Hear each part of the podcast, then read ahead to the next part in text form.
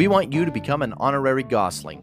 Join us. You'll get exclusive access to conversations and content that would otherwise get us banned from social media. Plus, you'll get free digital downloads of some of our books and selective writings. And check this out you'll get to participate in our live monthly Discord chat and more if you join our exclusive Patreon following that we like to call the After Party. It only costs $5 a month, which is basically a cup of coffee, and it helps us make the show better. We love you guys and can't wait to see you there. Become an honorary Gosslings at patreon.com forward slash the Gosslings and sign up today.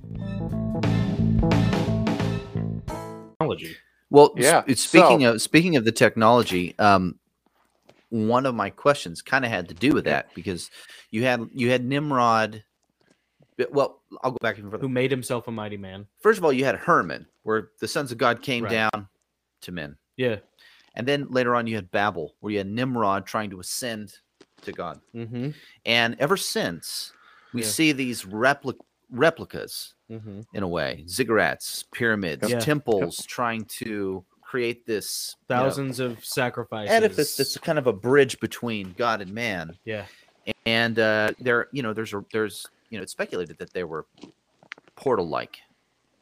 Right. Stargate esque. Yeah, kind of like kind of like a Stargate. Or piercing the dome. Hermon, one of the Babel, two. yeah, you know, possibly. technologically driven. yeah, and even you know, even some mounds, Yeah. uh, Yeah. you know, are, are rumored to be that or way. techno magic. I think I think my question is when the new Nimrod comes around, can we expect a maybe not a similar shaped structure, but is he going to try to create some sort of bridge, some sort of yeah. some sort of portal Yeah. technology? Yeah, that's that's a really good question. So uh, I'll just finish off uh, the question that was asked previously. To me, Jerusalem's the key to the start of the fig tree generation because mhm. the fig tree was des- destroyed in Jerusalem by Jesus. And when you see the fig tree in bloom again, you know the season is nigh and, it's, and that generation won't pass. So, and Jerusalem is essential in the possession of Judah in the end time. So I think okay. that if we are in the fig tree generation, that would be starting the counting, and whether or not that's 40 years, uh, we're past that.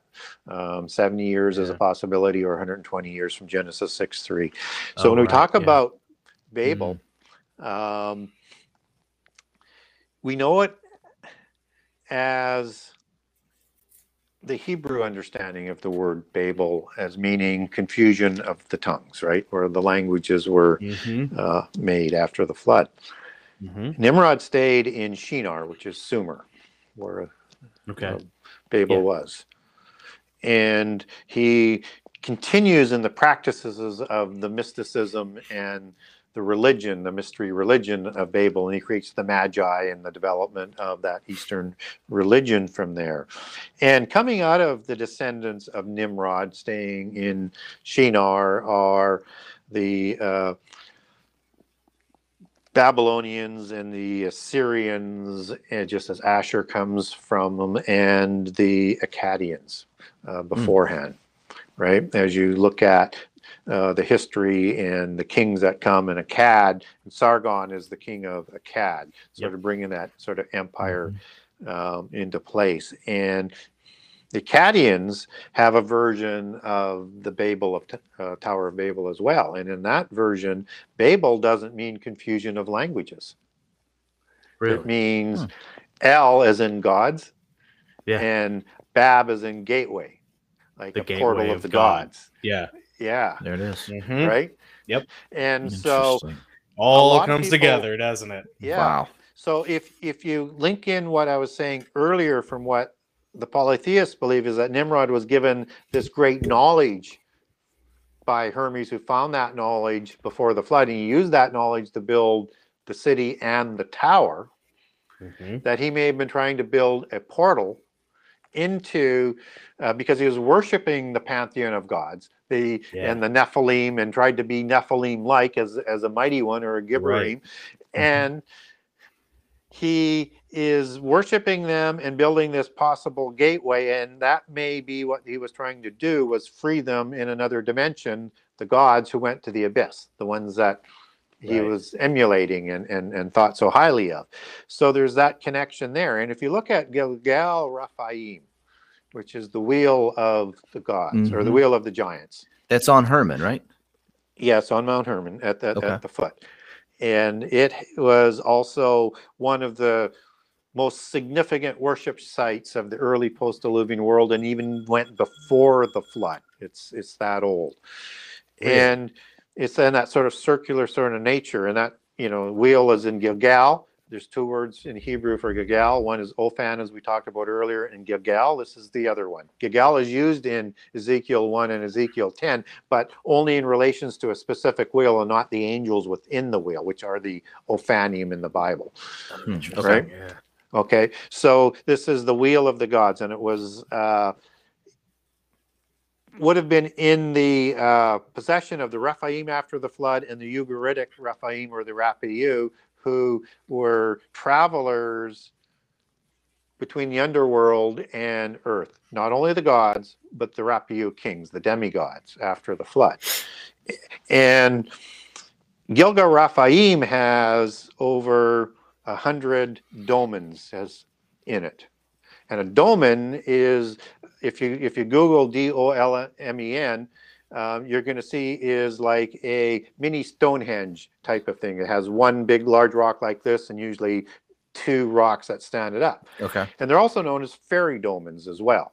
And dolmen means portal.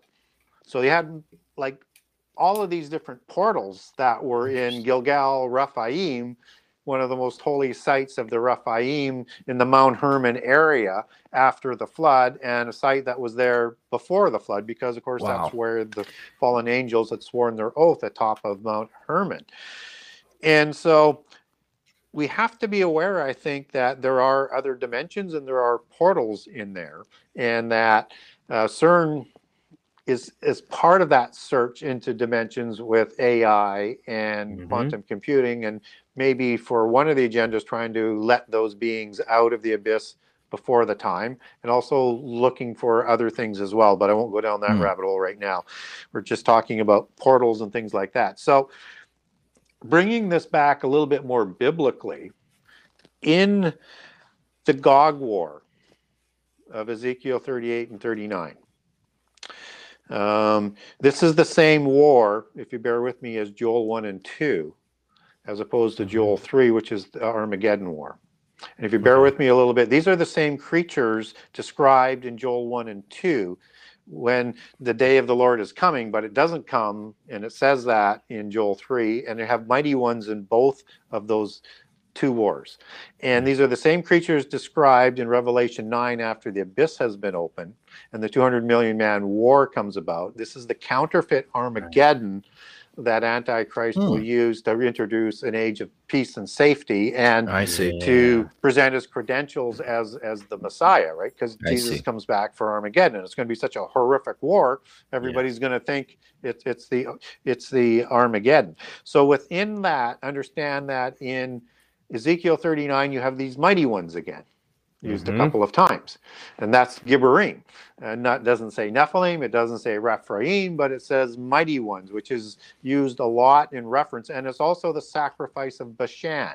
The bulls of Bashan are in there Hmm. that come into relationship, and then you have the travelers.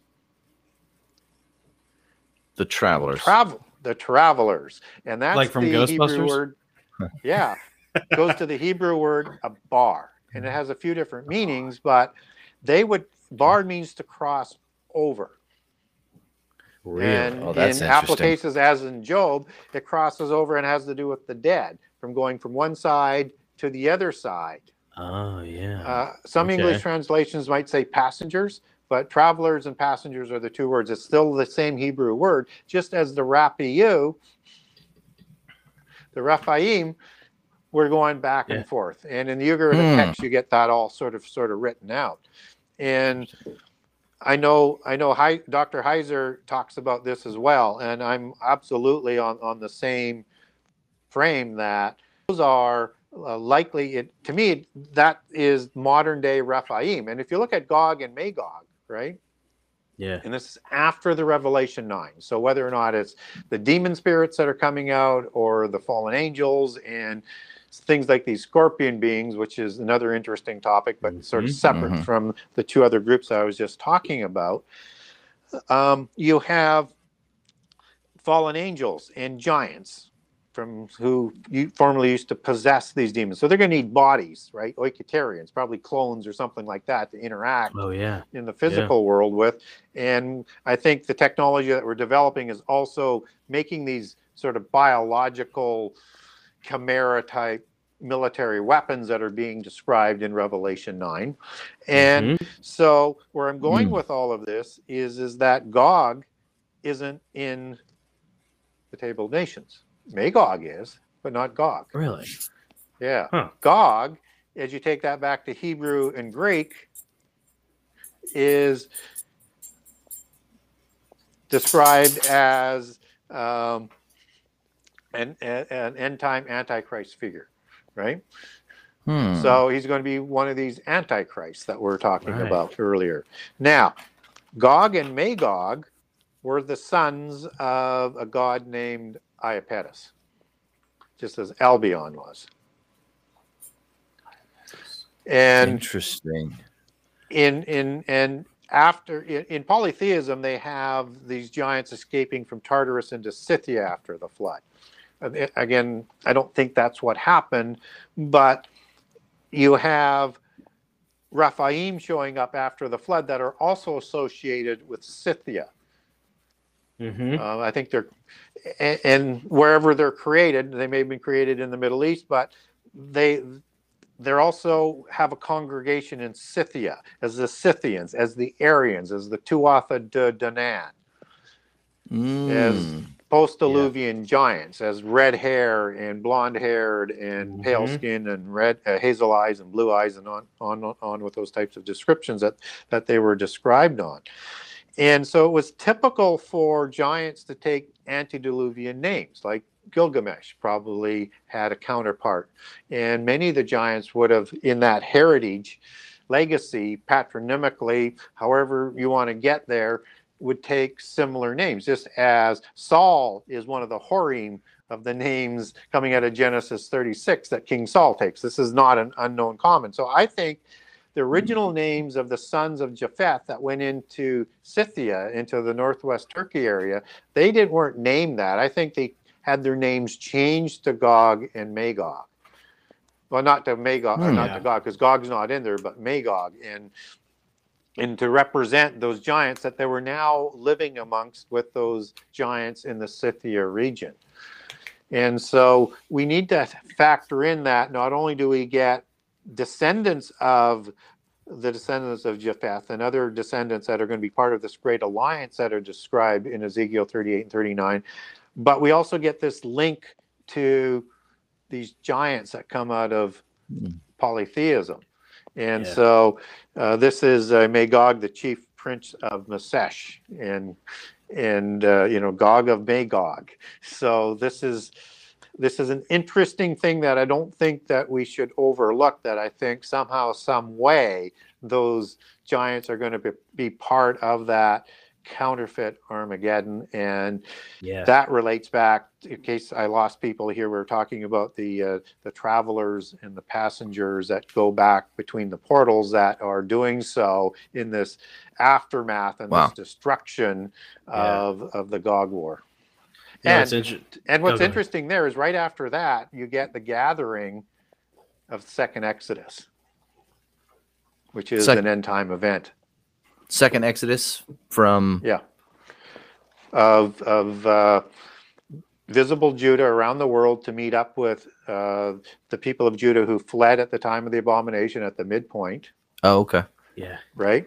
And uh, the same with and the same description that happens in Revelation 12, okay where God's going to protect them for three and a half years, and then Satan and Antichrist turn to everybody who who upholds the uh, the the name of Jesus and the testimony of Jesus and God. Ezekiel 37 um, talks about the dry bones.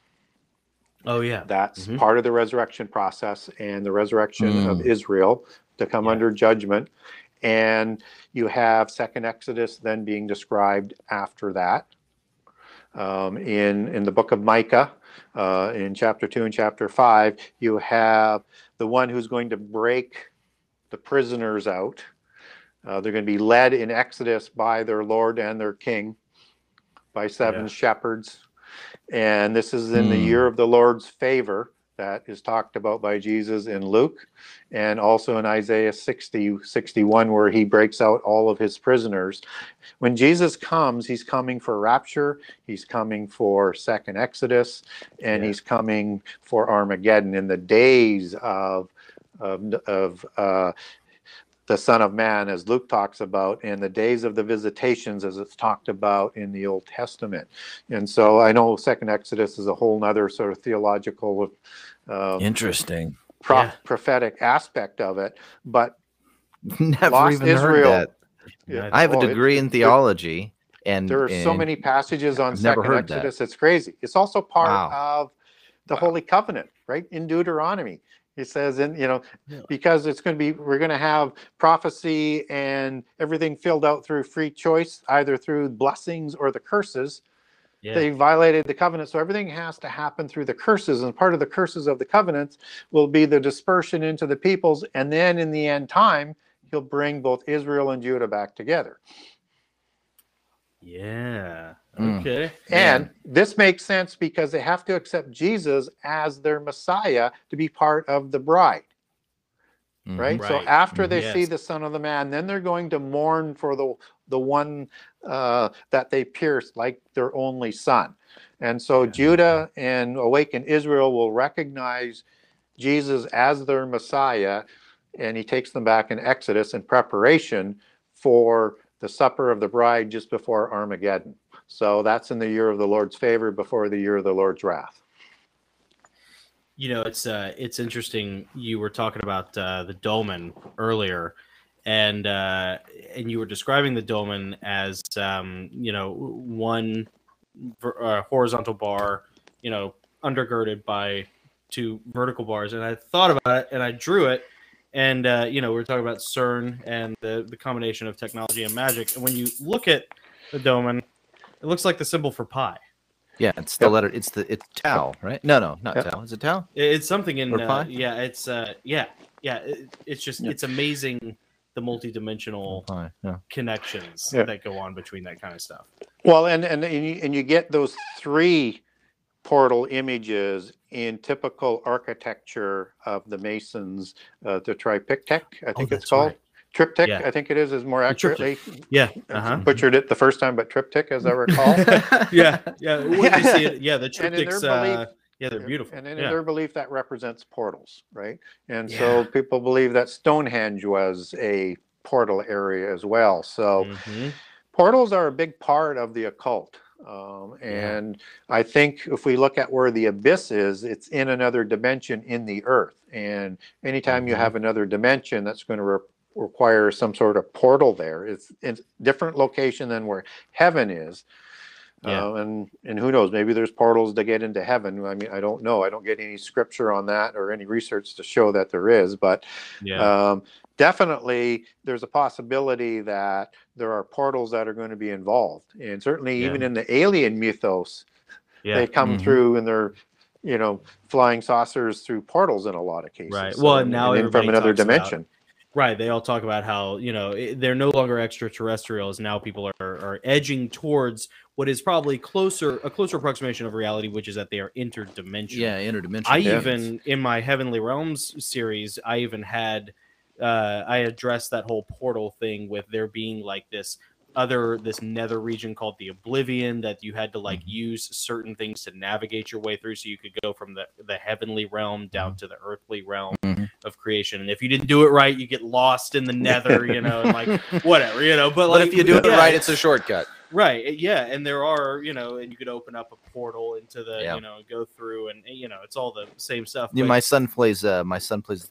Minecraft now, yeah, or Diablo. and uh, in the It's fun, game, and it kind of creeped me out because in the game really, you can like you can create, you can build a block out of obsidian. You can build this arch out of obsidian, and Oh, if you set it on start. fire, it turns into a portal, and you can go into it, and it takes you into another. It's called the Nether. the Nether, really, yeah, and Yeah. you can and it's Yeah. and it's like a it's like the upside down of Yeah. the world Uh-huh. that you're in Well, and you can right, yeah, navigate your way to the Yeah. place you want to go and avoid Yeah. all the bad guys in the other dimension. Yeah, yeah, the shortcut, the hyperspace Yeah, shortcut. but it's all speed. dark and Yeah. like You know, Babylon like Five hellish. actually. Inter- interestingly enough, Yes. kids game. Babylon, the TV show Babylon Five, which was a really Yep. well done show, uh, had a similar thing like that where you had you had like I don't remember what they called it, but it's basically hyperspace. But it was always really spooky. It looked like it looked Yep. like hell. It was just Oof. all Yep. red and you know. Anyways, yeah, yeah. Yeah. That was a Um, bit of a rabbit trail. yeah, Sorry it's- about yeah, but that. it's fun, you know. So Well- that that that leads me to And, and, something. and, I, or go ahead. Uh, well, yeah, go ahead. I was just going to say, you know, it's unfortunate that the translators um, took, you know, three different concepts for the most part and created the word hell, Mm, right? mhm. because Right. that makes makes no sense uh, because they're different places, right? You have the underworld or uh, Hades, Tartarus, Hades. right? Yep. Yeah. Uh, and then you have the abyss that's located Mhm. within the underworld. Uh, and then you have the lake of fire, which is Yeah. a whole separate uh, location and place, maybe in the underworld, but it's a separate. Uh, and they've made it into one meaning. So people aren't Right. thinking that uh, Sheol, as the underworld would be called in, in Hebrew, they don't think anything about the underworld is biblical, Right. Yeah. right? Have you ever seen uh, any of Gary Lar- uh, Gary Larson's uh, Clarence Larkin's um, illustrations of uh, his like his maps of the underworld? He's the guy. He wrote the Dispensational Truth, but he also wrote uh, a book called The Spirit World, uh, released like hundred years ago, and he sort of actually illustrated all of that. stuff. A very old book, but uh, but he yeah, kinda no, I've not out. read it, but it, yeah, it'd be interesting to, to have a look at that. That's for sure. Yeah, yeah. Clarence Larkin, uh, our dad gave me that Mhm. book Yeah. when I started Yeah. writing the Angel books. and Yeah. It's awesome. But the reason the reason why it's been conflated is so that they can allegorize it away. oh so right, people- yeah, take its right and away. you and you see that that hell's a concept it's not You're a right. place because just like Christ is a the lake of concept fire and is part Satan is a yeah. concept, and yeah know. so Mhm. you know you, Mhm. when when you, you when you take the lake of fire back to to greek it doesn't say um, hell it doesn't say hades it, it's it's the lake of fire it's words for that right and um, it's also interesting that you know the word hell you know is is you know really goes back to Hail El, you know, as the god of the pit, the one that he's going down to that Isaiah talks oh about. right, yeah, Hmm. And uh, that's a and you actually you, you actually get the spelling of uh, H E L or H E Y L as, as you take that back in etymology as being a Mhm. place in the underworld. And of course, the E L is the angelic part of, of the name, and he's the god of hell, right? yeah, yeah, Ah, that makes perfect sense. Wow.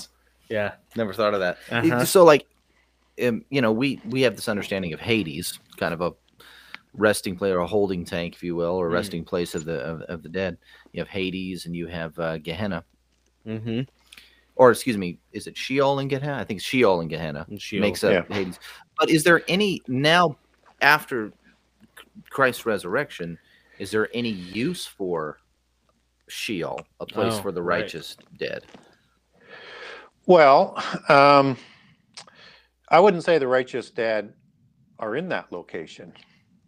Yes. So I would say that the underworld is a place for the fallen angels um, that Yeah. they were, you know, going back and forth on. It's the location for the prison of the abyss, um, and that the dead of the Nephilim and the spirits can go back between those portals as well.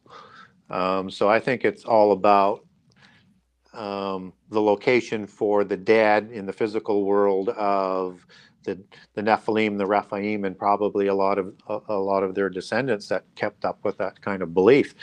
Um, and reincarnation is all about you know sort of navigating your way through that. This is all demonic spirit beliefs. This has got nothing to do with humans.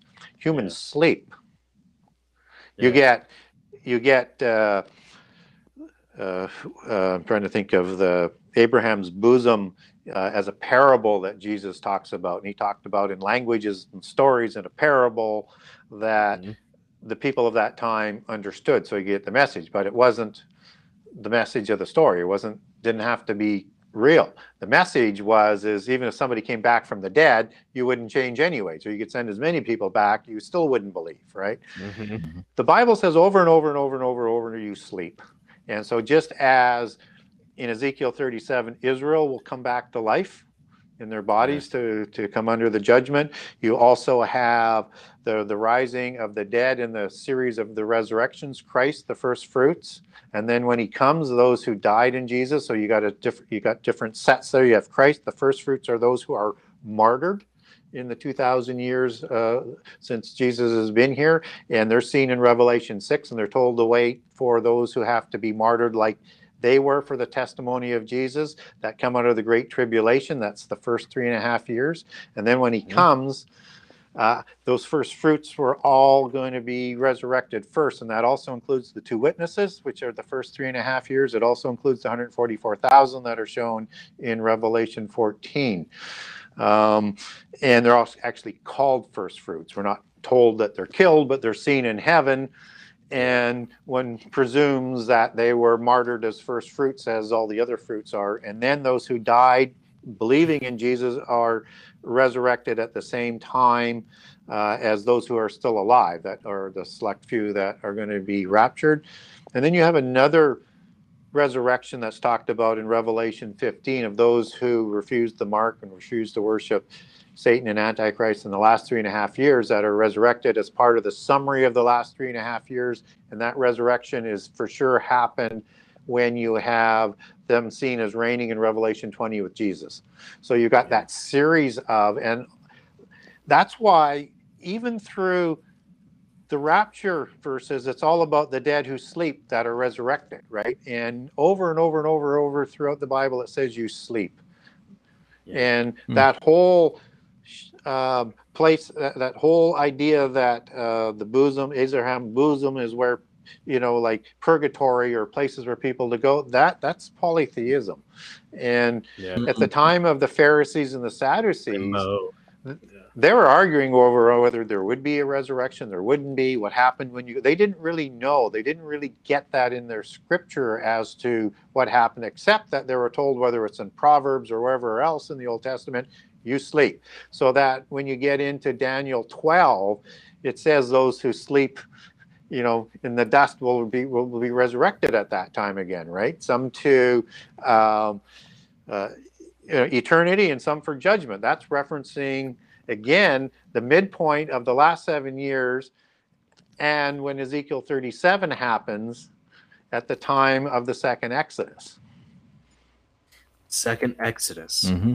That is such an interesting topic. It's gonna be my third book. I'm, that Is comes it? out Yeah. Uh, spoken Yeah, like a I'm- true writer. after after the Yeah. sequel of, of, of yeah. Uh-huh. So I got it half Um, written. So The, the third book is half written. yeah, I'm finishing off the second book. Uh, I set That's it awesome. aside for a bit. I'm gonna run to the Okay. Yeah. restroom yeah, real quick. It's my turn to use the, and I'll be right back and uh, go on to your next question. Yeah, so I mean, I did want to. Um, I know we're we're creeping up on uh, two hours here, so I wanted to make sure that we talked about this before you had to go. But we'll take it for as long as we can get you, Gary. Uh, I wanted to ask you how your second book was coming along, and uh, any sort of news as far as a release date or Yeah. um, and anything you Well, want to hint at for people. I targeted to have it finished written by the end of the year. I'm still trying to get that done.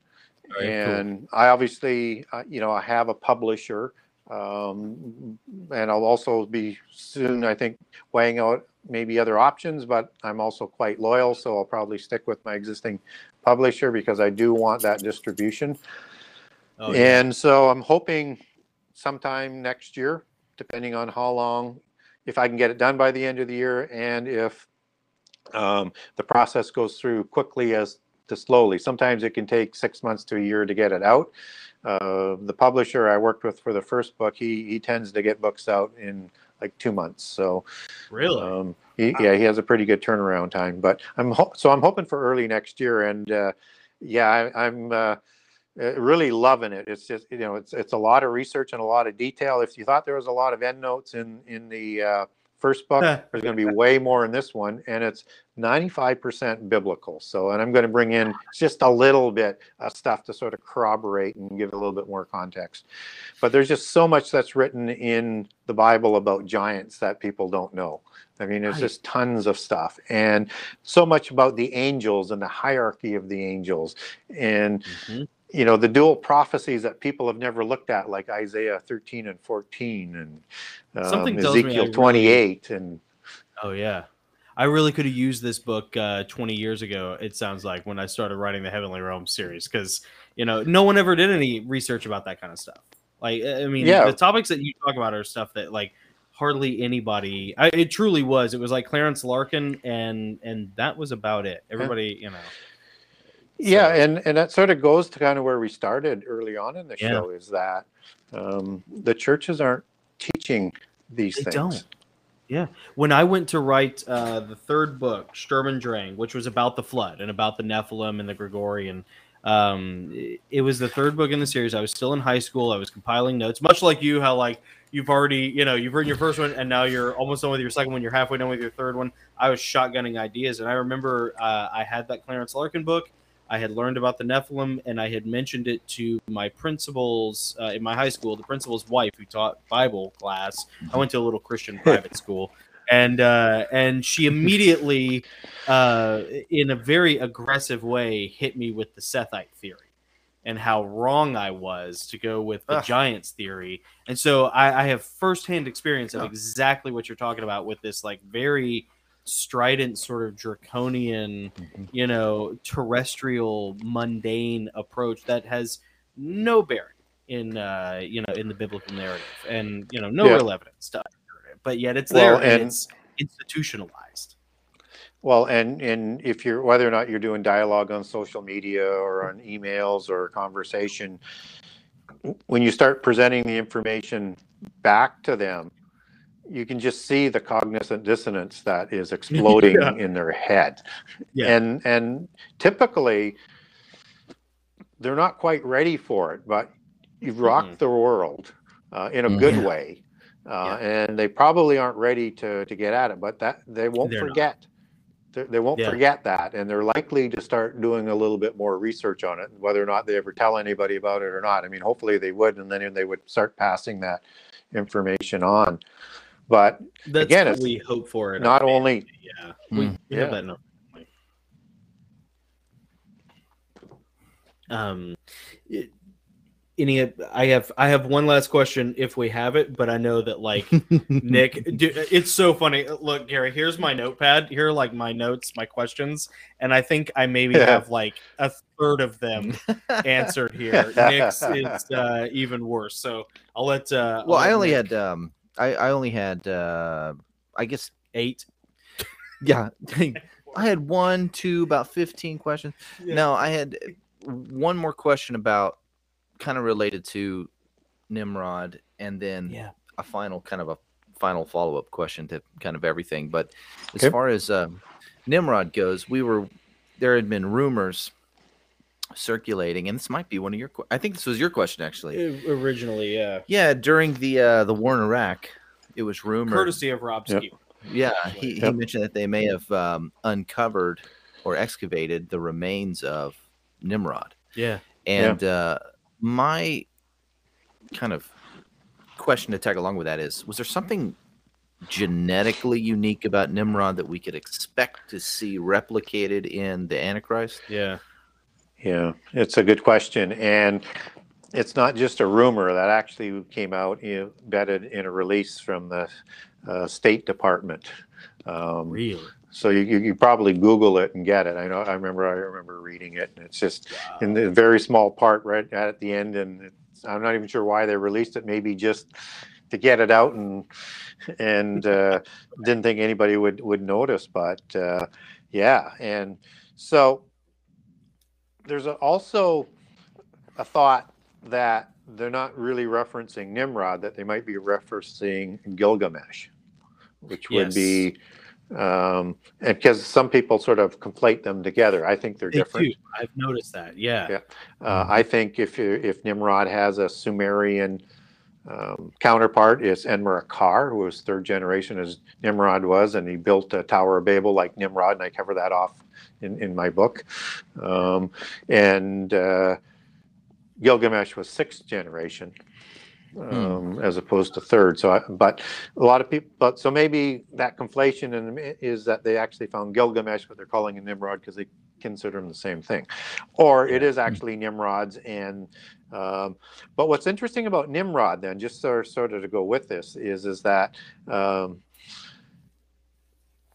Nimrod. We know his father was uh, was was Cush. Uh, we get that, um, and people say, "Well, we don't know." It says begat. Well, the, begat's used for almost every time Right. they have a son in the genealogy. So I'm thinking Yeah. there's enough precedence there that, yeah, and he, and his name is in.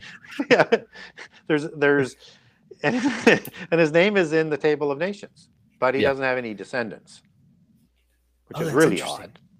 Yeah. Yeah, that is So- really weird. That's true. Yeah. So if we know he's the yourself a white man makes you sterile. Yes. Yeah. Maybe. So he's the offspring and he's in there, uh, but not none of his descendants. And I think that might have something to do with his rebellion at, you know, and, and his connection to the Rephaim. Um, not that I think that the uh, Septuagint is super accurate, but in Genesis 10, the Septuagint says he actually made his reputation against the giants to become a mighty hunter and warrior before God. Really? It's just, and I'm not sure how they get that from the Hebrew, but that's what the Septuagint says. Real quick aside, Um, Gary, do you like the King James version as far as the translation goes? You know, I think they're all pretty good translations. Uh, I think the King James version, um, I use it a lot. I prefer reading in a modern translation, but I use the King James version because I can connect into the Greek and the Hebrew. Uh, and it has more interesting words in there. I think there's a lot of markers that are in the King James Version Bible, like unicorn, um, Right. like, uh, you know, as one example, or Easter, um, or Or in First Timothy four one, where it talks about not abstaining from or abstaining from meats being one of the doctrines of devils, and the meat thing is not in any of the other stuff. So you, it's a Interesting. you know, anyway, not that it matters, but you know, yeah. So I, I think they've put in the, some of the translators put in some of their markers, like Lucifer, Oh right, No. yeah, be, you know, Yeah. God of the Masons. And you have to understand that the elite did the translations, and they were all part of Royal Masonic societies. Mhm. And Bacon was the last editor, so I'm not surprised that they Oh. would do some things like that. There's a lot of questionable parts to the trans. Some of the words that they chose, but I think overall it's a good translation and it doesn't really do much other than to put some markers in there. But that unicorn one is, you know, King James was the unicorn dynasty. Oh really, Really? Never heard that. Yeah. yeah, me neither. Yeah. Really? And a unicorn is like a horse that would lead the chariot of the gods, of Zeus, No kidding. I Hmm. never heard and this. is part of the allegory that would be a cherubim. And so when you look at the coats of arms, you get dragons and you get serpents, you get eagles and you get unicorns, and you're getting all of these beings as part of their genealogies in the coats of arms. They're going back to who they say sponsored their divine right to rule, right? As King James did. Yeah, the symbology of Yeah. of their lineage. Their, And James was Yeah. uh, James. James was Scottish.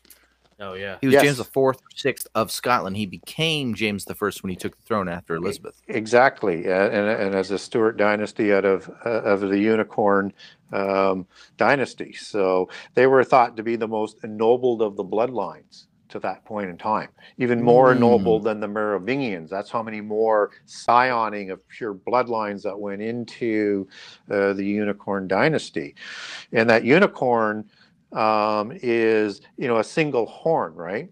Yeah. and it is the horn of Daniel 8. He is Oh, that horn that sprouts up. Right. And King James looked at him as, as himself as either the one who is going to be the Messiah of the world or one of his descendants would be. But there are be many Wow. bloodlines, right? And Yeah. he was into the occult. I mean, he was he was uh, royal mason. He would he was initiated from childhood. So you know when you see pictures of him being um, dubbed in into masonry that's just symbolic that's i mean he was he was an adept before he was an adult and so far above and he wrote books on demonology and stuff Wow, did he really? Wow. yeah two books on it so um anyways we Wow, sort of King James of England. The sa- the one that gives us our uh, King James version. The, yeah. James Yeah. the first. Wow.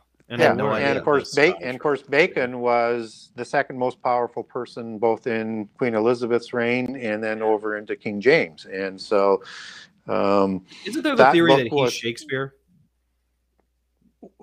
Bacon. well, there's a lot. There's a lot to that. You Really? know, uh, he had. I'm sorry, Gary. Well, he was he was he was a writer, Mhm. um, and he formed two writing societies.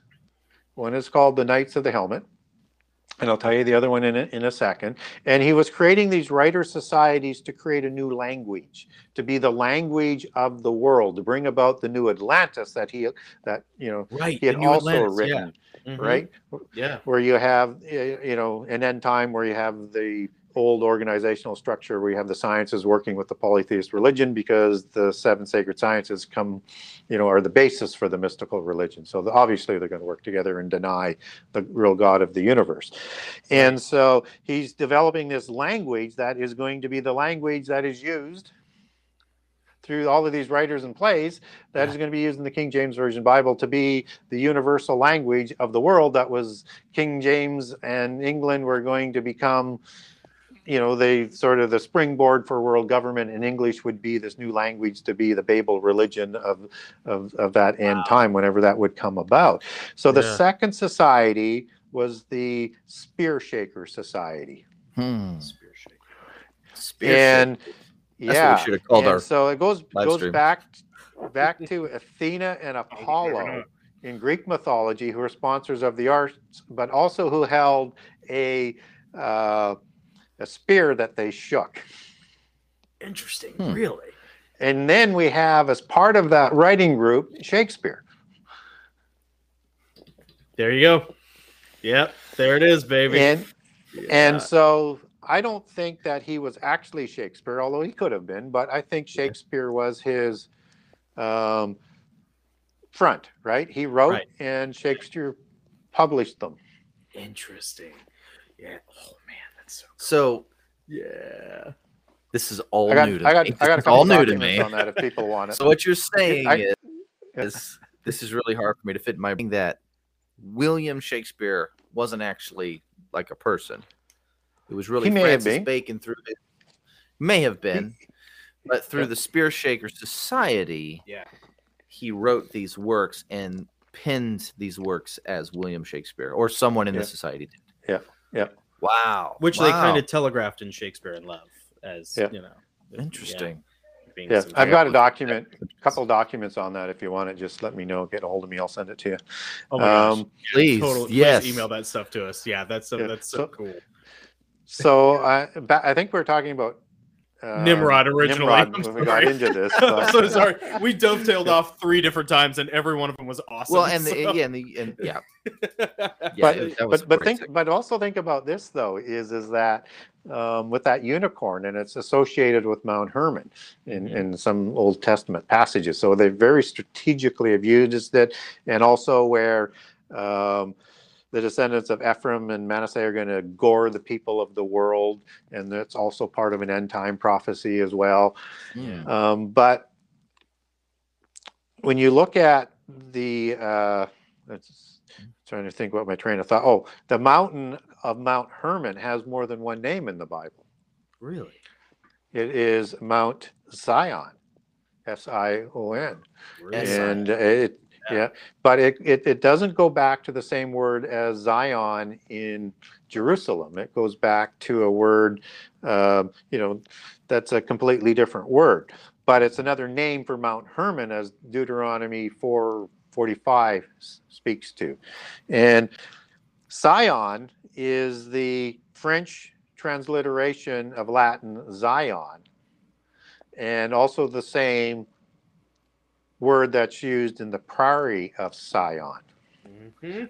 that everybody likes to dismiss as being the uh, uh, Da Vinci A organization that that never existed, except that you get references, and I, have got a document for references on Priory of Sion and the time of the Templars and afterwards. And what's interesting is, is that they crown the king of Jerusalem. Um, uh, Baldwin II and Baldwin III in a small priory in the Rock of Zion. Really? Yeah. And the hmm. King of Jerusalem title is the title that um, was part of the Anjou, de Payens, and de Bouillon sort of families. But they crowned Baldwin, uh, who is, who was a uh, bloodline of de Bouillon, uh, same bloodline, same family. And the three families that I just talked about were from the Lorraine region in, in France. And so they crowned him the, the king of Jerusalem for a reason. Because not only did they have Merovingian bloodlines, but the Merovingians also had Benjamite bloodlines, as they said hmm. they had grafted in. Um, and no, so no, so not only bloodlines of King David, but also bloodlines of Jesus and bloodlines of uh, King Saul. So they got them all in there with these Nephilim bloodlines and the Rephaim bloodlines as being scioned in. Another play on words, scion, scion. It's right. part of and the ennobling of different bloodlines. So um, they felt that they were the legitimate inheritors of Jerusalem because they had the Benjamite bloodlines, because in the time of the conquest, Joshua gives Jerusalem to the Benjamites. Oh, yeah. Now, that King of Jerusalem title will follow the uh, many different families that are connected to the Anjou bloodline. And so you're going to see that King of Jerusalem title go down all through history. And more recent history, I mean, it went from the Habsburg Lorraine dynasty as it went through there. I have document tracing this for people. And then in our generation, it was held by King um, or Juan, King Juan Carlos of Spain, and currently held by Philippe, his son, as the King of Jerusalem, who's the Bourbon family, who inherited that through the intermarriage of the Habsburg Lorraine family. And they believe the King of Jerusalem title is the is the title that they're going to be accepting by one individual as their rightful inheritance as the crowning of their Messiah in the temple of Jerusalem in the end time that is the Antichrist. Mm, and wow. so there's mm. three different lines of the Anjou family claiming King of Jerusalem title, but that's the most visible one. Um, and uh, I, have got a couple of series of documents on that. One about the Lorraine, and then one, one, as it connects back to the Priory of Sion um, on Mount Hermon. That is likely the Pan Temple. Oh, really? Is that's the is is that the one at the base of the mountain near Caesarea yes. Philippi that yeah. Jesus yep. Yep. was in front of? And he, yeah, he went there for a reason. The gates of Hades, right? Yeah. yeah there's a cave that's called the Gate of Hades there, where also yeah. the Pan Temple was. Okay. And Pan is is a goat god like Azazel, right? So yeah. at Mount Hermon, and he went there and and announced to those who rule the earth today through the Council of Gods and the 70 original nations that we talked about earlier, that he was going to build his church through Peter, the rock, changed his name, hmm. and he was declaring that and basically saying there is nothing you can do. Your time's over. Yeah. Wow. You know what's real quick? This is just a total pop culture thing, but you know what's really interesting? You mentioned Peter changing his name, The Rock. You know, when you and I say this as like a fan from 20 years ago, back when it was, you know, it was like in high school. Uh, The Rock, like Dwayne Johnson, The Rock. What's his symbol? if you remember from his WWF days, like remember. before WWE, WWF days, when he was like in the late '90s, when he was super popular, his symbol was the Brahma bull. Really? Yeah. Like, I mean, you talk about like you know conflating, and you know there is this, there is this uh, the bulls of Bashan. Yeah, well, there's this, there's this running theme in uh, in Luciferian ideology of um, stealing, uh, like you know, thieving, of of taking um, aspects of the Christian narrative, uh, you know, symbols of Christianity throughout the Bible of the Lord and subverting them and recodifying them. Yeah, they do that. Something because you know, I mean, what is it? Uh, Satan cannot create, so he has to, you know, basically counterfeit. Counterfeit. He has to bastardize it in a way, and and so, you know, it's just like what has happened with you know the rainbow just like what has mm-hmm. happened with so many things you know you have it right there with with a wrestler that i thought was awesome mm-hmm. man it's a real bummer but that's all right i thought he was so cool yeah yeah i haven't really paid attention to his career in the past 10 years but yeah i was a big fan back in 98 let me tell you but no that's it's just i'm sorry that's uh that's interesting So I'll finish off on off on Nimrod. So he be, yeah, he yeah. became a Gibborim. And, yes. uh, you know, and when you take that back to Hebrew, it's like, um, you know, breaking of a covenant of some sort, of a mm. of a promise and, and, and, a vow. So he, and so I, I think that is basically saying that he may have started to act like an Nephilim, and with that technology and knowledge, so maybe somehow he did yeah. change his physical nature somehow to become uh, a Gibborim or a Nephilim like individual. And mm-hmm. certainly mm-hmm. from the occult bloodlines, as I write about in the book, is that he, and particularly as Laurence Gardner talks about, that he married into Aryan and Rephaim bloodlines mm. that started the dy- uh, dynasties um, that. Gilgamesh would have inherited. Mm-hmm. Because Erech, Uruk was part of Nimrod's. I don't think he built the cities. I think he renovated the cities because those were antediluvian cities that I think he renovated. And Uruk, which is Iraq, is the same city of Gilgamesh. So, mm-hmm. yeah.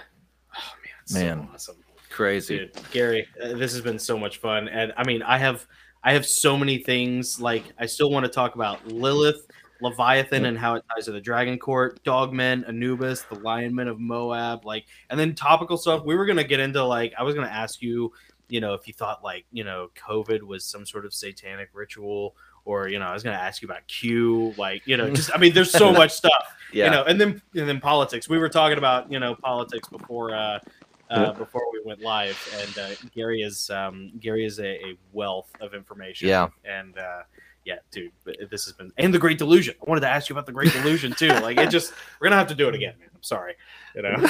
I'm gonna, I'm gonna, we're, you well, know, I mean, we'll keep asking questions. Don't get us wrong. Yeah, we're well past we can, the two hour mark. So let me know. let me just ask you one more question before we let you go. Mm-hmm. Uh, yep. What is the most disturbing sign of the times that you've seen over the past decade? Oh yeah, that's yeah, COVID. COVID. COVID. Yeah because it yeah. is as you get into the uh, fig tree generation, you get the birth pangs, and those are yeah. earthquakes, wars, rumors of wars, pestilence, and pandemic.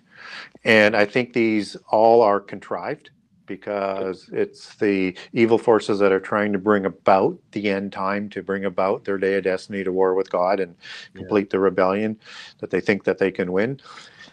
And this, you know, we've seen like SARS and other ones, but this is the first, yeah, real significant hit. And we need to, and we're going to start seeing, I think, more of these birth pangs working together. Because if you look at it from a chronological basis, is these are the beginning of sorrows, and the birth pangs get stronger as they go. Yeah. Right. And, and they also need to work together, and you and we're starting to see the movement towards that globalization, but it's going to be messy because China and Russia and other places are going to be looking for a bigger role in that group of empires that are going to be there. So you're going yeah. to see probably, I think, Russia make some moves after the Olympics and China make some moves after the Olympics to start continue to expand um, their, their, their, yeah, exactly.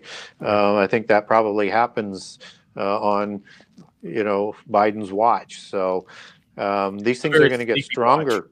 you know? it's going to so it's it's going to get it's going to get worse. And part of the uh, control that Babylon has is her sorceries. Right. And that and and that's mm. the Greek word, three words for sorcerer sorceries. It's pharmakia, pharmakous, and pharmakos. Yep. Uh, and that's the root word for pharmaceuticals. And in the old meaning, it was spells and charms. And these are what we're she's going to. I think what they're going to do is control the world through healthcare and vaccines and pharmaceutical medications, both legal and illegal. And that's how she deceives, you know, and leads the world astray. So I think that's sort of all connected. And that these birth pangs are going to get stronger. So we're going to see these get worse. This is nothing. And that so much so as as we get closer to the opening of the seals, they're going to become quite strong. And by the first, you know, by the seals opening, you're going to get 25% destruction of everything on the earth Mhm. life, planet, animals, but that's still not full measure. The trumpets Yeah. are 33%. Yeah. And then the bowl The would be bowls. 100%, and no life would be saved, no flesh would be saved unless Jesus shortened those days. Yeah. Would happen a complete destruction of everything on the earth, which is basically what the angels want, the fallen angels want. So, Mm. um, I think that's what we're starting to see, and that's why it's important to understand where we are and how Yes. they're using this to, to to bring things about. And you know, in 2017, they said they were going to bring through the implant system through the healthcare system, which would be the, the delivery system, Mhm. and that um, Yeah. people would demand it to have health right. because they're going to keep hitting us with created viruses Bioweapons. Yeah. Mhm. bioweapons yes uh, whether or not this was purposely released or by accident it doesn't matter it's a contrived created virus It absolutely and is. just as Yeah. the other disasters are going to be and that this will be done in a digital basis connected to ai so that's Mhm. continually medicating you all of the time at the dna and at even lower level through um, bots and things like that which So- seems like such a blasphemy to manipulate your DNA. It's one of the reasons why so many Christians are anti-vax, is because you just Yeah. it seems like you're messing with God's code. Yeah, it's the engines of Yeah. creation. Yeah. Yeah, Yeah. I, I'm I'm not against vaccines. I'm I'm against anything that sends messages at the DNA level that has the Yeah. capability to be used for evil. Because what we do know is you give government more power, Mhm. they will abuse it. They will abuse it. Yep. Yep. They Every will sure. abuse it. Spoken For like sure. a true So- libertarian. Whether or not they've abused it yet Yeah. on these mRNA or whether or not the technology is quite there yet for them, they will use that. And Well, that they will have be laid the part groundwork. of they have laid the groundwork, absolutely. Yeah, absolutely Mhm. have. Man. Um, do you um do you if you had to put your mind into the place into the space of the fallen and uh and their agenda how do you this is a question i always come back to in my books and in the writing in the fiction how do you think the fallen think they could win gary is it just hostage negotiation with humanity and creation I mean, the fallen don't believe they can win. I mean, they've been told by Jesus when he was still in the grave that it's it's done. yeah Um, and I don't think even in the beginning they thought they could defeat God. right What they wanted was a realm on their own, just as Lucifer wanted to be like God. Yeah. And he wanted a realm like God, and that's what they were trying to win. Uh, to be away from the oversight of God. So they know they can't win, and they know the fate's been sealed with the resurrection. As we talked about, if they knew about the resurrection, they wouldn't have had him crucified. right So all they're trying to do now is destruction, as many as possible, and the whole earth and everybody on it. yeah So they they're would just like trying to, to take down as many people as they can with them, Mhm. basically at this Yeah, point. Misery because they despise they despise humanity Yep. uh, because they were created to as we talked about earlier to be raised higher than angels and Mhm. that if they could i think they initially thought that if they could destroy humankind by humankind not following god Mhm. that that would justify their rebellion Yeah, yeah. Hmm. And if if nothing else, because that was something I'd always tried to figure out. You know, do they think they can really win, or do they just want to take Yeah. everybody down with them to prove a point to God Just out of spite. out of spite, or do they want to, Spite. you know, see God try and change his tune, or do they want another dimension, another realm where they Yeah. can have their independence? And it's you know you kind of have to. I don't think they have any hope for that. Yeah. No, that no, that that's gone and Yeah. and they just and they deceive the people who follow them because they tell them you ha- you can win and you need to get to a level they're trying to raise humanity to a level of technology and weaponry to Mhm. convince humans they could actually take on yeah. Uh, and and lower Christ to something that is attainable for every human with the whole New Age theosophy movement, or just take them out of the picture altogether with the Great Delusion, which we kind of suspect might be aliens. And say like, well, there is no, you know, the the whole mythology of the that Bible. was just the aliens. it the really aliens is are the aliens, real guys right? You know, Yeah. this, yeah, the whole. that's that's certainly part of it yeah. but what deceives the the the elect if that were possible is antichrist as the messiah right yeah, yeah. So all of that is part of the great deception. It's just it's so many different layers of how they're going to deceive the world. And yeah, they're going to totally rewrite history and they're going to allegorize what Jesus was talking about as a, as with the resurrection as just being an allegory. And he'll they'll say things like and um, things like this um, that will you know strike home with people is that they'll say Mhm. Well, you know the the story of Jonah. You you know that's a fable, of course, right? Because nobody could be swallowed by a whale, and he was in there for three days and three nights. And people, oh yeah, yeah, yeah, it's oh, just Oh, yeah, probably sure. a parable or a fable. It's not. Yeah. And then they'll say, well, what do you think about Je- what Jesus said when he said the only sign I'm going to give this evil generation when he was here on earth before he was crucified was the sign of Jonah, and that was that Jonah was in the whale of the belly three days and three nights. Yeah. Right. Yeah. Mhm. And so, if that was the sign he was going to give, and that was not a real thing, it was just a fable and an allegory, so is the resurrection because that's the Yeah. sign.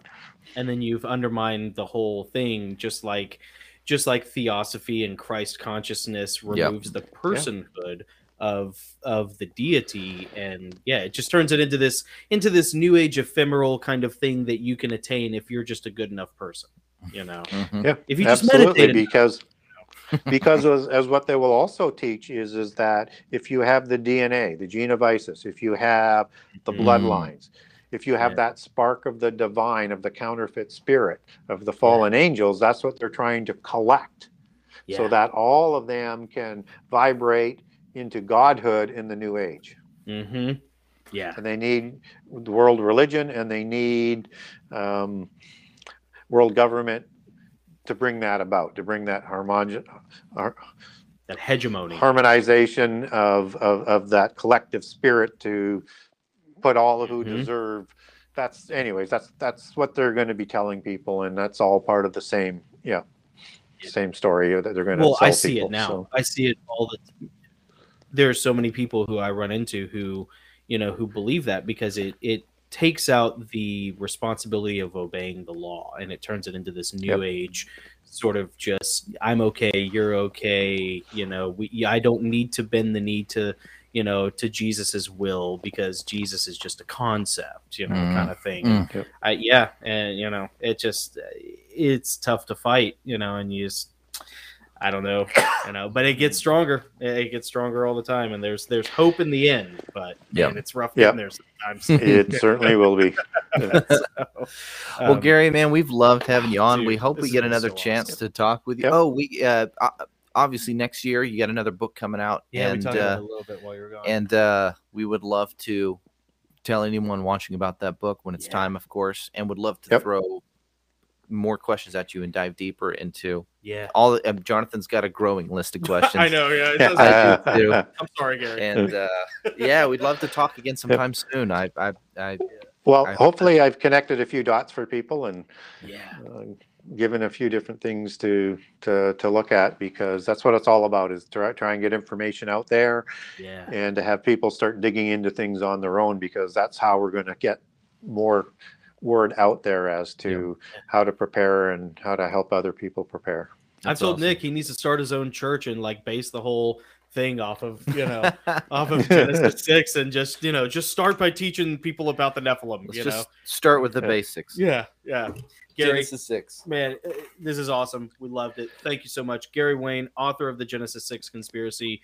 Uh, the Genesis Six Conspiracy.com is that uh, the best place for people to find you, Gary? Yes, uh, if you want to uh, get a hold of me and ask for some of the documents or some information or ask me a question on some things we were talking about or something else, Yeah. you can contact me on the website at the Genesis 6 with the number 6 conspiracy.com. Yeah. Uh, and there's also a generous excerpt of all 98 chapters on the website. So Oh wow. People can get a good feel for whether or not that's the book for them or not. And I think just going through the uh, table of contents is probably going to get your interest. Oh, there's Um, so but that's much. me. Yeah. Yeah, and you can get a signed copy from there from me if you want it there from from buy from the author, or you can click over to, to same here. Amazon to get the Kindle edition, or Okay, cool. to BarnesandNoble.com or Amazon.com and, and buy it there. And if you wanted to support your local bookstore, it's, uh, the book is distributed by Bookmasters out of Pennsylvania, so they could order the book in for you. We got a great narrator if you ever want the audiobook, Gary. That's right. lots lots of volunteers, and uh. Yeah. nobody gets through it. Nobody. Oh, gets through really? it. You know what? And Adam was a- Earl would and- do it. Yeah. Yeah. There was a, a group that di- that was doing it last year, and they be, they came under significant spiritual attacks. Um, Then they Mm. said they, they they had it done. Now it's lost. It's just disappeared on them. It's gone. I'm not surprised actually. That's something to add to the prayer list, actually. Yeah. yeah. Yeah. well, uh, Adam's uh, Adam's uh, father was a An Angli- Anglican priest. He's and- our narrator. He's a, he's an area, Yeah. but he's uh, his his father's an Anglican priest and on the exorcism team. Yeah. Yeah, and dad was on uh, yeah, he's team. he's brushed up against some strange things, but he's he is a stalwart believer. Yeah, he is, man. He is Yeah. a, a, a true Aslan in Yeah. a lot of ways. We, we love Adam. So Yeah. yeah, that's you know, it doesn't surprise me though. I- If you come under spiritual attack, like your team of narrators did, uh, there's a reason for that. Yeah. And you know, the devil doesn't care about you until you choose a side, until you become a threat. When you're on the radar, man, Yeah. that's when it happens. So, anyways, Gary, thank you. Thank you, Gary. Thank you. Yep. You have a great night, and we'll be in touch soon, and we'll Yeah. do it again. Yeah, Terrific. thanks, bud. All Thank- right, Bye. bye Talk to you later. Dude, how cool was that? He's the best, man. man. He's the best. Gosh, that Gary was awesome. Wayne. Yeah, the Man. Genesis Six conspiracy, Man. and uh, his second book should be out, I think, um, at the beginning of the year, hopefully. Well, I, I I'm not sure how soon into the year it will be, but it's yeah. I mean, it's slated for Yeah. uh, early next year at some point. So Yeah. man, It's gonna be good. I can't wait. yeah, it, it just he is his interviews are awesome. You know, he has a ton of interviews on. Uh, he's very generous uh on YouTube and um he's been on some podcasts as well. I think he's been on Blurry Creatures, right? Mhm, yeah, yeah. He's Yeah. been on Blurry Creatures. Yep. um and so eh, he's been on a bunch of different stuff but um but his book is uh i wish i truly i wish i'd had this book 20 years ago Yeah. it would have made my life so much easier you know and uh, but he's right like you really can't you know you can't figure out where you're going with as far as like prophecy Mhm. unless you understand where you've been which is prehistory and that's the part that no one wants to talk about and the genesis 6 conspiracy goes there it talks Mhm. about that stuff and it Mhm.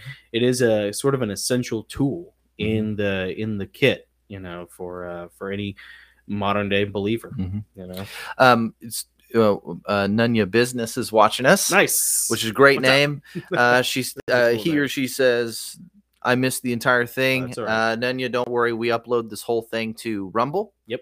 the Gosslings on Rumble. Uh, we have a podcast on Spotify. Yeah. and uh, I'll this will be on this whole live stream will be on YouTube for several days. I'm gonna dice it up into smaller segments organized by topic. Oops, excuse me.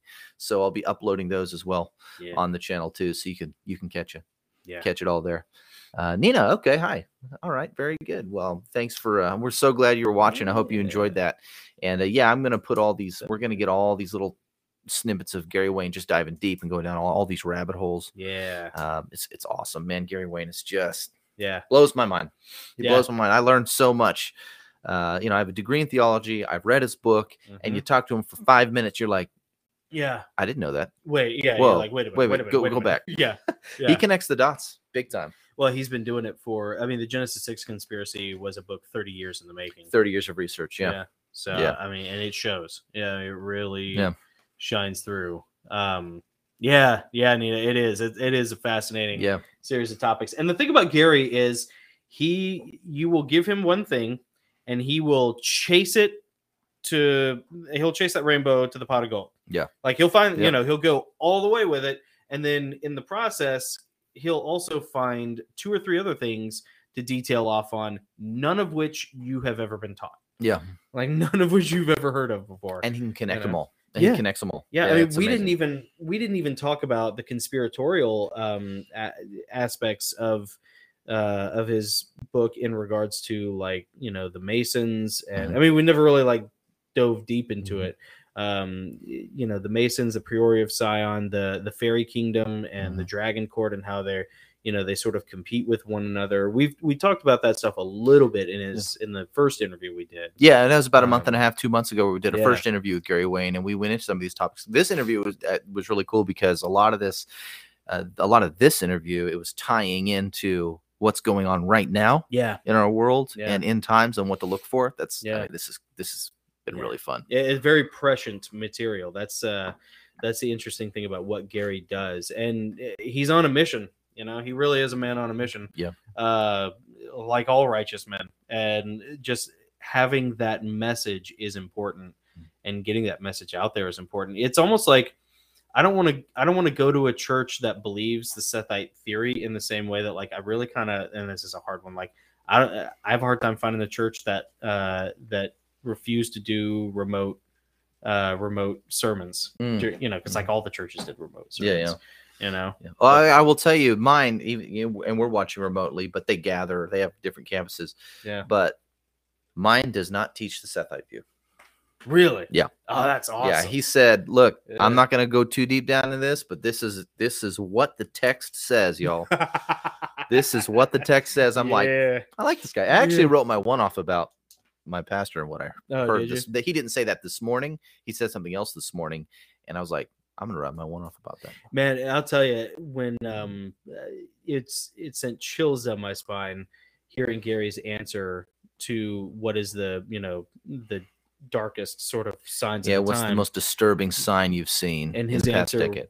right off the, without missing a beat covid He didn't even take a breath. no and you know what I like, I'm with him because i remember how it felt when the first case of covid hit where we live Mhm. and uh, i remember where i was i, I mean just like a september school 11th teacher in Williamson County. Mm-hmm. Uh, Mhm. yeah, and I was I was working a, a gig, a security gig, and I remember they were having trouble um, within within 30 minutes to an hour of the news breaking. Uh, they happened to also at the time be on the lookout. They were going to other stores trying to find bottled water. They had, we had Mm. an event coming up. They had just happened to run out of or not have enough bottled water. So it's like, oh yeah, well we'll just pop down to like whatever Kroger or whatever to get Mhm. some bottled water.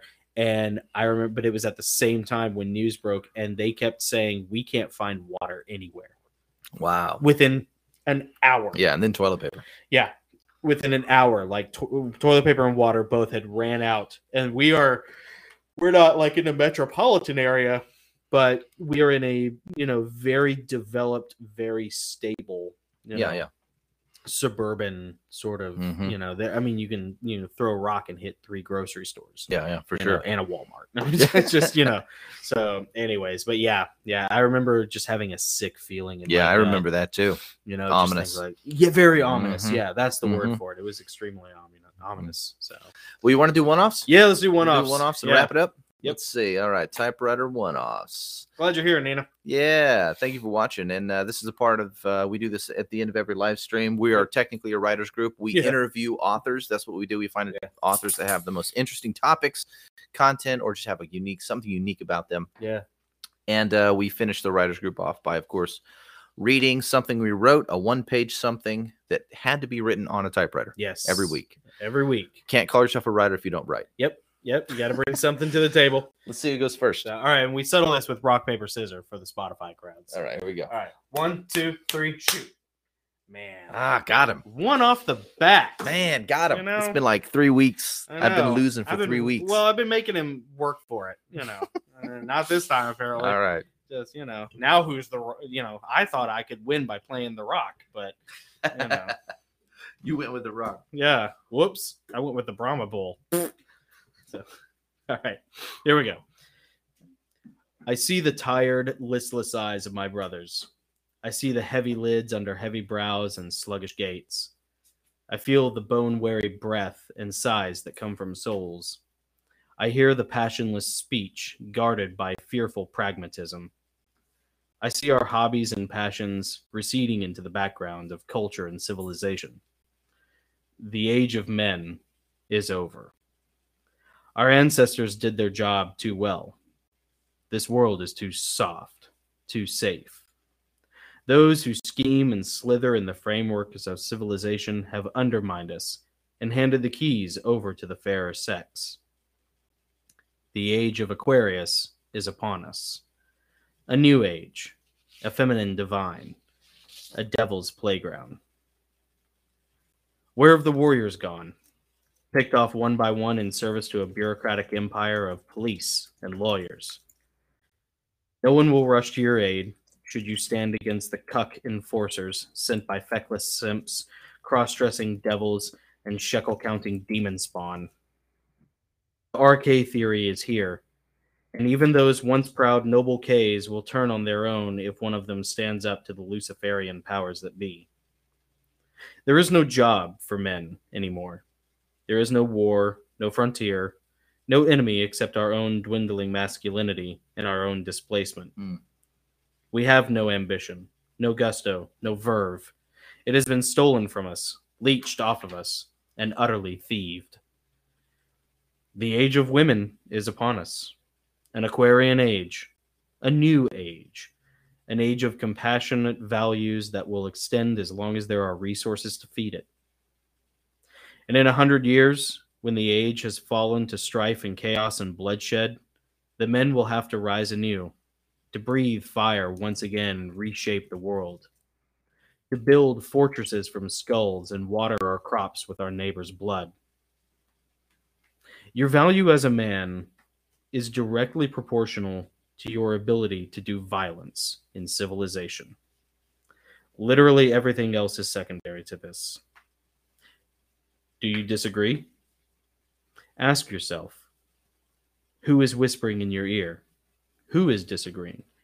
And what part of civilization is driven by logos? The age of men is over. Mm, nice. Nice. Oh, thank you, sir. The age of men. Yeah. That needs to be chiseled into a block of marble. Into a stone somewhere. a, in a, mo- a, a, some giant You know, I had it on a couple monument. of plaques, and I was coming down the hill with it. I got these 15, That's awesome. these 10 commandments. You know, Ah, you know, maybe I will. Maybe I will have it carved into a into a etch. You know, etched into a, that's good. a, a, a pillar, if you will. You know. Yeah. Uh, all right, here's mine. Here's mine. And and just for anyone watching, Jonathan's been writing for like basically two decades, and I've been writing for like not that. Yeah. so And yet, mine's a little rudimentary. right? Okay, whatever. And and yet, if you look at the numbers of who sells more copies of their books on Not me. Amazon, I don't. I, I don't it's know. not me. I write kids buddy. books. I write kids books. Right. Well, you know. Hello. It's easy. yeah. right. What you know, baby. Come Yeah, that's exactly right. When you have a fourth grade vocabulary, it you know Yeah. Well, at least you don't have the pretense of, you know, writing for adults. So, you know. I use the words stupid and dude in my book. You know So what's funny? I was actually editing the Sixth Angel novel uh, a couple days ago. It's one of like the rare opportunities I've had to do any editing. By the way, Adam, if you watch this later it's on, my dog, by the way. I have added the reason why Adam hasn't received my book yet for editing is uh, he not only is Adam Burrell our narrator, but he's also my editor. I think he may have done an editing job for you. I can't he, remember. he edits a little bit. Yeah. He's very good at his editing uh, as well as his narration. But I've been speeding through my book to try and get it to him so he can narrate it. Mhm.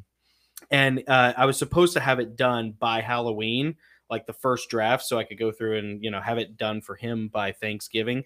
And I am two thirds of the way through. But Adam, if you're watching this later, I know he's asleep right now. Um, I have added 60 pages.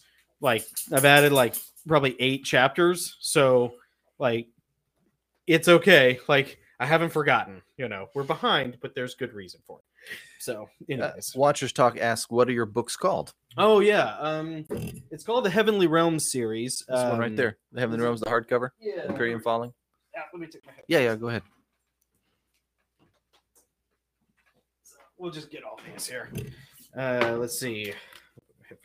So, um, watchers, um, this is uh, one of my books. Uh, this is called Empyrean Falling, and um, it's uh, it's the first in a seven novel series on the wars with the angels, um, the fall of Lucifer, um, and the wars with uh, with his two brothers Michael and Gabriel. It's a It's- five book series, right? It's a seven book Seven series, book series. and five of them have been published so far. I wrote them all for about 20 years, and um, they're just they're fiction. They're Christian epic fantasy war fiction, but that's kind of a mouthful, so we just call it like epic fantasy, Yeah.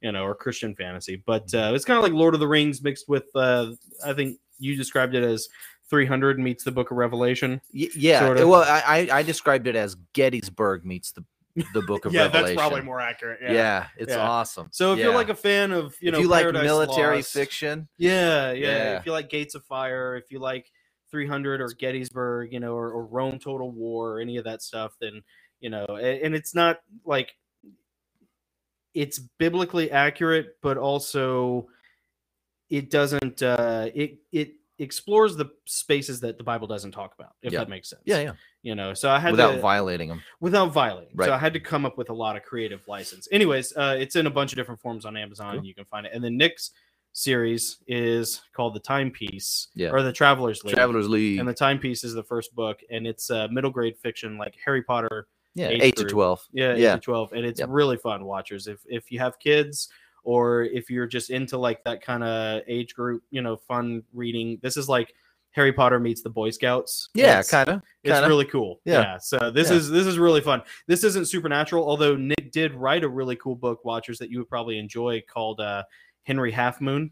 Yeah, And um and, that's got Simyaza in it. yeah, Yeah, Henry Half Moon has uh, the Fallen It's got some occult angels. stuff in yeah, it. it's so- got got a lot of occult stuff in it. yeah. We'd be interested to Yeah. see what you have to say about all Yeah. that stuff, Watchers. It'd be fun. Yeah. Uh, Watchers uh, interviewed Gary Wayne once, by the way. Or Oh, at least really? once. So, oh yeah. wow, Yeah. so awesome. Watchers is very cool, very Anyways, cool. Okay, small detour. We appreciate that. Uh, yeah, by the I'm way. glad you decided to. I watch this. This is Yeah, really cool. Thanks in. for thanks for joining in, big time. Um, Nick's gonna do his one off now because he we all have to pee again. And okay, we took turns earlier. yeah, we did. Uh, Yeah. Poor Gary couldn't take turns with anyone. I know, He, he sat no there for like two plus hours. He was ready to pop, dude. Yeah, Poor guy. I know. What a trooper. And we just got one more question. He's like, Oh, okay. okay. He's like, I got no one to sub for. You know. Uh, all right. Uh, here's mine briefly. Let me warm up my radio voice. Sounds awful. I'm proud of my pastor. His name is Phil. And today I heard Phil say something that gave me a little bit of hope. I will tell you what he said, but first I'd like to acknowledge that I normally bemoan some of the things I hear coming from Christian pastors in our country. It's no secret that I am rather big mouthed about my disgust with, with feckless clergy mm-hmm. who fail to admonish political miscreants and are too scared of cancel culture to spur their laity to take action Yeah. on behalf of their country or communities. Until this morning, I was convinced my suspicions were valid that the church has abandoned America. Then along comes Pastor Phil, and he delivers the clearest and best laid out case I've ever heard about why American Christians should be politically active. Really? yeah. Brave granted, man. granted, he said some things I disagreed with, and some of his examples were poorly chosen. But his call for us to take action beyond just praying for our elected leaders was as bold and striking as a fully decorated Christmas tree blazing in the middle of a Siberian forest. Until this morning, I've never heard a pastor look his congregation in the eye and tell them that they need to be running for offices at level at all levels of government. And that it is our Christian duty to hold our politicians accountable publicly. Granted, he didn't tell us how to hold them accountable, he just said that we must do it. I think I understand why. It would be a poor judgment and timing for a pastor to call his church members to protest or counter protest right before the horde of ungodly anarchists began burning cities down in response to the Rittenhouse verdict we can Hmm. expect coming this week. Yeah. If someone were to get injured, it would be easy to shut down a church or a pastor who encouraged involvement against the protesters. I understand. I think we all do. And I don't expect a pastor to give us all the answers all at once, but it was nice to see a bold man, a real man, take a stand for his country, my country, and pin the responsibility, the duty to protect religious liberty on the Christian. I will leave you with what he said a rhetorical question that I hope you carry with you all week as you watch closely the events unfold in response to the pandemic and the socialist takeover of our country. He asked If Christians won't stand up to protect religious liberty, who will? Yeah. Man. Pastor Yeah. Phil. Pastor Phil. Yeah, man. Pastor I was Phil, like- baby. Yeah. This was great. Like, I, we watched the first half of it, Yeah. and I was like, ah, it's another one of these sermons. yeah. You know, I hear this. We've heard from all the pastors. They're going to say, you know, we're just like the early church. We just need to not be political and not take sides. And he started that, Yeah. and then he flipped the whole thing on his head and, and basically said the early ch- is an anomaly in history, Yeah. and the church in America has an opportunity.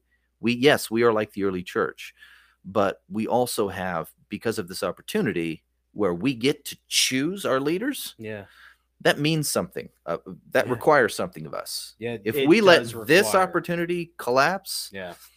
you know, we've we we've not done our role as well Christians. and you know the sad thing is and he's absolutely right you know we have a responsibility um the real trouble that we're kind of in now is if you pay attention to what happened last year we have had that ability taken from us Mhm.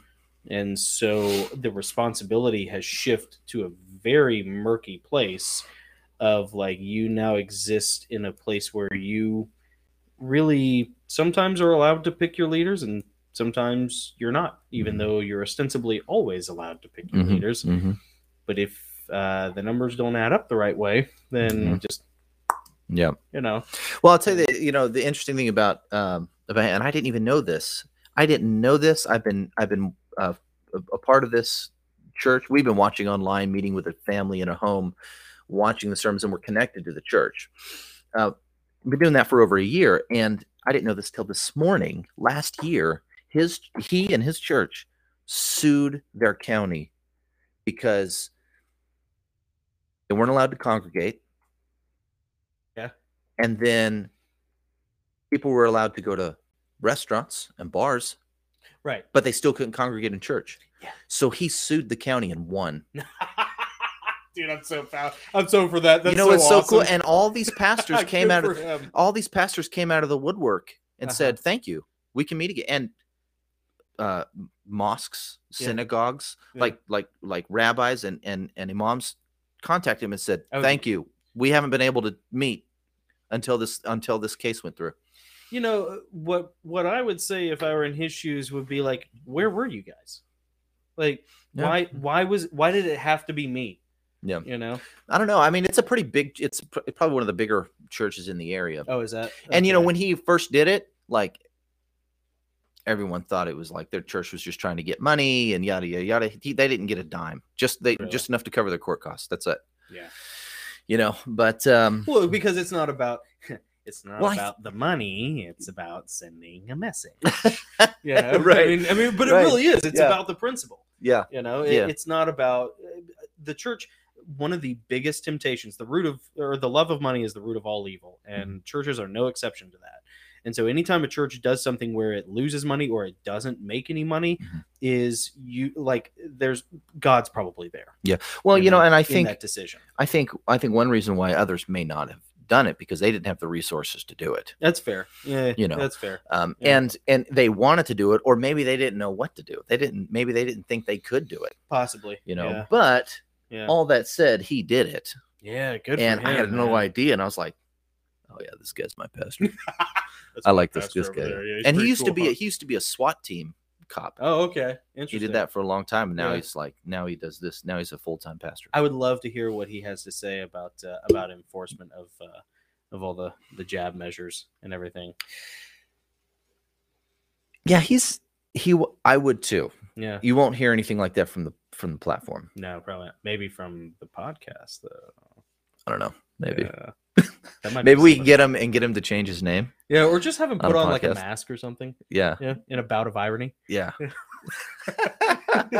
I love it. Anyways, uh, Watchers uh, Watchers Talk said uh, that was great in reference. Oh, to thank you. Yeah, he really enjoyed it. Dude, yeah, thank you. So, I appreciate and- it. Yeah, Watchers uh, Watchers Talk was kind of interested in uh, maybe us having a chat at some point. Oh, man, that'd be great. discussion. Yeah. Yeah, that'd be awesome. so, Would love it. Would love that. Man, we had a lot of really great people um, Yeah, you know, watching and yeah. We got and- Nina, we got Adam. Yeah, you know, yeah. we got Watchers. Yeah, Yeah, it was fun. Really Yeah. great. Really great. It's awesome. So we hope you guys enjoyed Gary Wayne number uh, Yeah, Part Gary two? Wayne, part two. Yeah, and then uh, next week we're gonna have Hunting Buddy with us. He's Oh, gonna yeah. be hopefully he'll be here in the in the studio with us. Yeah, I think so. The only thing that might subvert that is I actually might get Hunting Buddy and Ginger Patriot linked up that day to go hunting. Oh, okay. Yeah, on the on the Oh, property. So, interesting. yeah. Interesting. uh, okay. Maybe I don't know. I got to Okay. check a voicemail that he left for Okay. me Okay. right as we started this. It'd and, be uh, good to have Ginger Patriot back too. Yeah, yeah, he was a lot of fun. We we had a good time. Yeah. yesterday, Yeah. So, All right. Well, let me know. And then we got we got all kinds of stuff lined up. We got yeah, more guests lining up for the rest of the year, and we're gonna have uh, John Anderson hopefully on uh, for the weekend after Thanksgiving. Price of Salvation. Yeah, The Price of Salvation. Um, amazing book. We uh, we finally had to um, we finally got our signed copies in, and uh, I'm going to be reading that next. Yep. Uh, now that I have a little bit of time, and uh, hopefully we'll be able to have him on in a couple weeks again. So, uh, and John Anderson is awesome. He's uh, he's one of those great Christian authors, He's a good young guy, guy, you yeah. know, uh, fascinating to talk to. Um, so yeah, man, yeah, we we don't really have a lot planned for we got a couple things tentatively planned for november without any sort of hard dates but uh or december December. Yeah, for december um but uh but it's gonna be fun We're gonna have a brother come on talk about the law. I was talking Oh, about him yeah. the other day. really Talk to him. Yeah. that's gonna be fun. Yeah. Oh yeah. Yeah. Oh yeah. oh benji Criminal law and some of the things that are going on and his understanding of it as he oh, lawyer buckles Beach. down on the taking the bar. Yeah.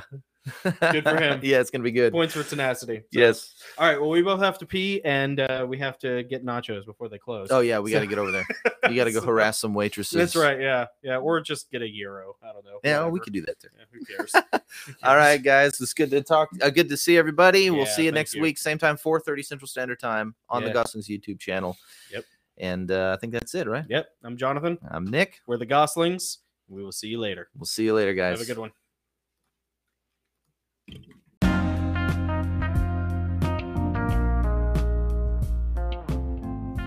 Well, that's it for this episode, guys. We would love it if you tell your friends about the show, maybe leave us a good review, and also consider becoming an honorary Gossling. An official exclusive membership to the Gossling gets you exclusive access to interviews and conversations that we can't have on YouTube. Plus, you'll get free digital downloads of some of our books and excerpts and writing. Uh, also, and check this out, you get to participate in a live monthly Discord chat with us. Uh, we do this once a month now. Um, all this plus more if you join our community on Patreon for just $5 a month. I mean, that's nothing. $5 a month, it's a cup of coffee. So go to patreon.com forward slash the Gosslings and sign up today. Thanks for listening. Now go forth and strike down the darkness.